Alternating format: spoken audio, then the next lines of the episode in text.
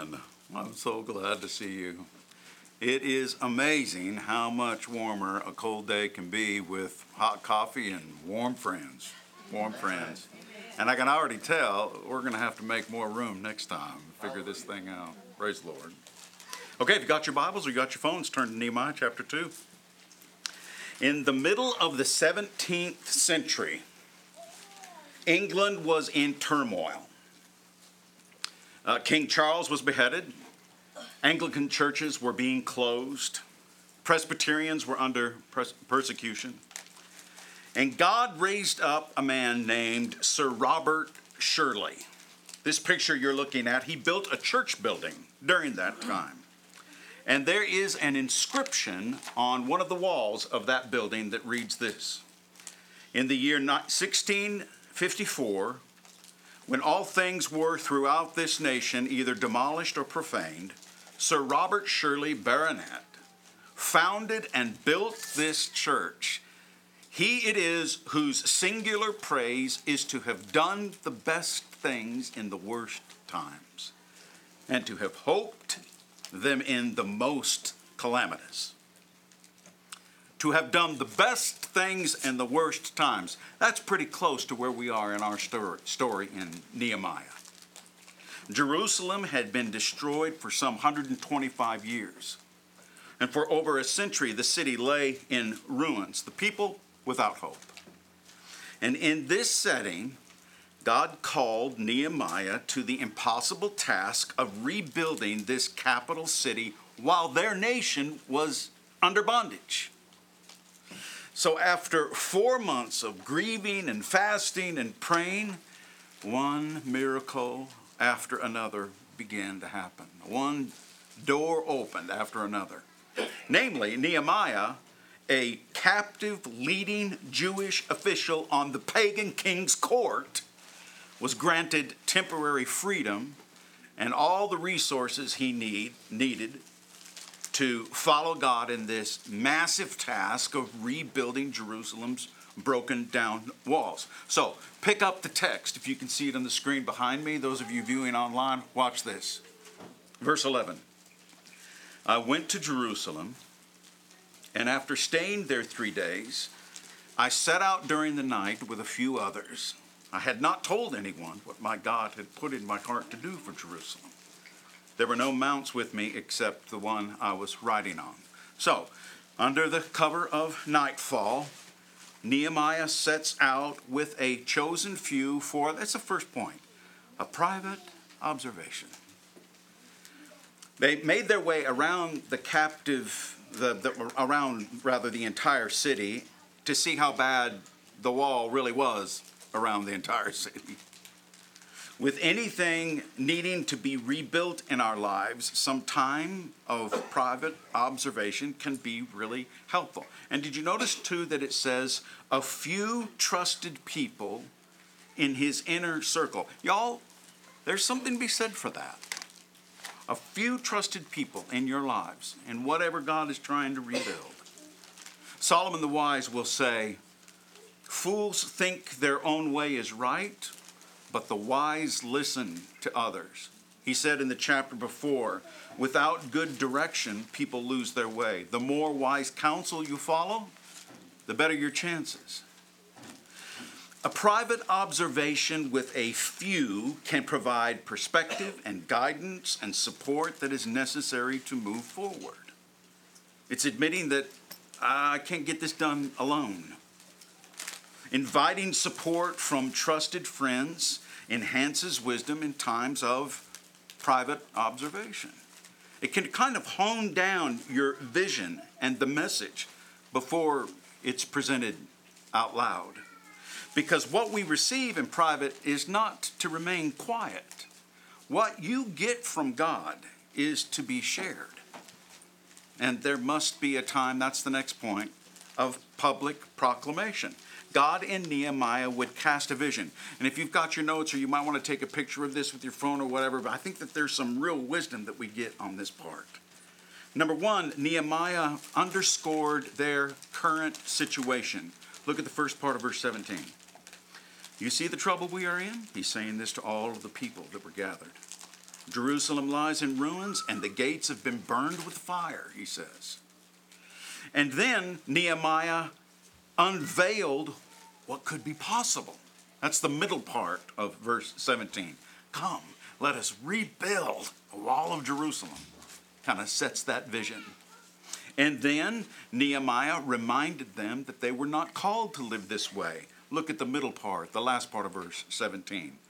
And we will no longer be in disgrace. And then, how's this going to happen? Nehemiah unleashes the power. Look at verse 18. I also told them about the gracious hand of my God. There's your power. Of my God on me, and what the king had said to me. So these are the doors God is opening, and he even influenced Artaxerxes. He even influenced that pagan king. That's when the people started to catch the fire. Do you guys remember witnessing or reading about President Ronald Reagan in the summer of 1987, standing in front of Brandenburg Gate at the Berlin Wall, casting that vision? Some people thought he was so foolish to do that. A part of his speech would read, Mr. Gorbachev, the leader of the Soviet Union of Russia at that time, tear down this wall and then he concluded his speech by assuring the world this wall will fall, for it cannot withstand faith, it cannot withstand truth, it cannot withstand freedom. Man, that was, that was a moment. So many people thought he was foolish to go public with that until two and a half years later, and the world watched in astonishment as East Germans and West Germans took pickaxes and sledgehammers and went after that wall and tore it down. There were moments, there were such emotional moments, that Cold War, it was just called over. As impressive as that was, it doesn't hold a candle to what Nehemiah did. You know why? Because it's a lot harder to tear down. I'm sorry, it's a lot harder to build up than it is to tear down. It's much harder to build. Nehemiah went public with his vision. He invited his countrymen to a better future, to endless possibilities. More than anything, he restored hope. He restored hope. But people know this anytime we cast a vision, anytime, you must expect opposition. Why? Because every mission from heaven will be met with resistance on imperfect earth. It just happens. It defines the warfare that we're all sucked in the middle of right now. Look at Nehemiah 2:10. When Sanballat the Horonite and Tobiah the Ammonite official heard about this, they were very much disturbed that someone had come to promote the welfare of the Israelites. And then opposition continued to grow. We got a new resistor all the way uh, in verse 19 after Nehemiah shares his vision. Look at verse 19. When Sanballat the Horonite, Tobiah the Ammonite official, and Geshem the Arab heard about it, they mocked and ridiculed. What is this you are doing? They asked. Are you rebelling against the king? My adult mentor, I've shared this story many times, and I'll share it with you again. So, you know, some things I just got to keep doing because they're just on repeat and you need to enjoy it because it's true. Uh, my mentor for so many years was one time slandered by a group of people. And oh man, it got under my skin. I wanted him to make that wrong right. I wanted him to say, this is wrong. There were, there were lawyers in that other group who said that they were liable of slander. They, they could be charged. I, I wanted it out. And I remember trying to convince my mentor to say something publicly, to make it right. And he looked at me and he said, Jim Bob, he was a big, tall, six-three guy that wore boots, so he stood about six-five normally. He said, What would it look like if on a main intersection in town there was a chihuahua that started nipping at my heel?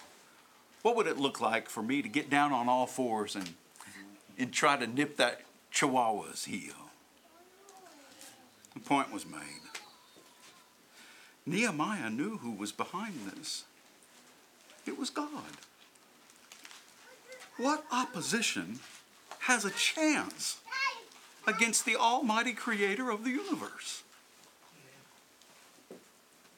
Expect opposition? Yes. Worry about it? Oh no. Oh no.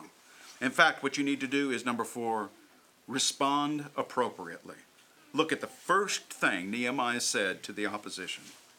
I answered them by saying, The God of heaven will give us success. I wonder what if that made those guys shaking their boots. The God of heaven will give us success. We, his servants, will start rebuilding. But as for you, you have no share in Jerusalem or in any claim or historic right to it. An appropriate response can be so effective. It can be so diffusing, so empowering. You guys, it can be so relieving. Okay, we're coming up on Valentine's Day. We need a we need my my favorite Valentine example to fit here. Timmy. Timmy was a shy little boy. He came home one day after school and told his mother that he wanted to make a Valentine for everyone in his class. When he said that, her heart sank because she knew how his classmates treated him. She watched the children as they walked home from school. Her Timmy was always a few steps behind everyone.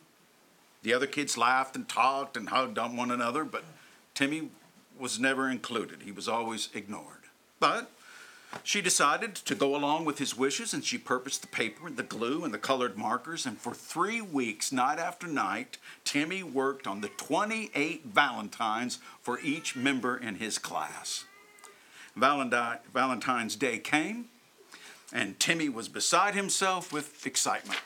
He carefully inserted each Valentine into its proper envelope, put them in a bag, and hurried out the front door to school.